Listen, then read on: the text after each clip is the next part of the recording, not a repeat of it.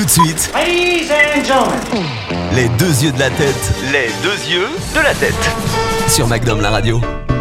Plus français que les Français, j'ai nommé les Québécois. Alors c'est mes chouchous, hein. leur accent fait chanter ma libido et leur expression me transporte dans une cabane à sucre.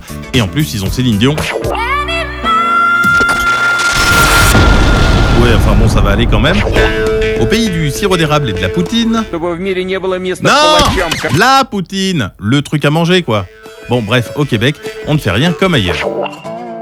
Pendant que nous autres franchouillards peu créatifs forwardons des mails et débriefons d'un brainstorm en conf call, les Canadiens, eux, font de la résistance. Au Québec, tout est traduit en français. Tout Au point que ça en devient parfois ridicule. Alors pour déclamer mon amour du Québec, je m'en vais choisir le meilleur des traductions québécoises de films tabarnak.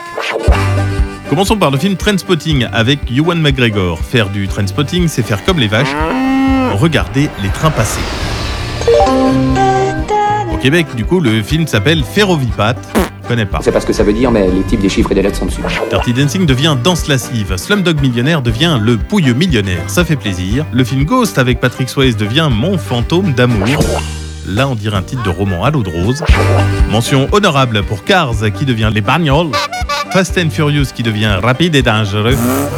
Ou encore Speed qui devient Clanche.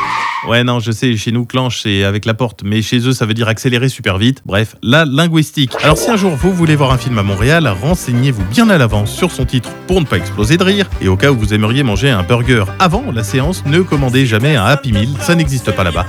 Il faudra commander un joyeux festin. Les deux yeux de la tête. C'était les deux yeux de la tête. À retrouver en podcast sur magnumlaradio.com.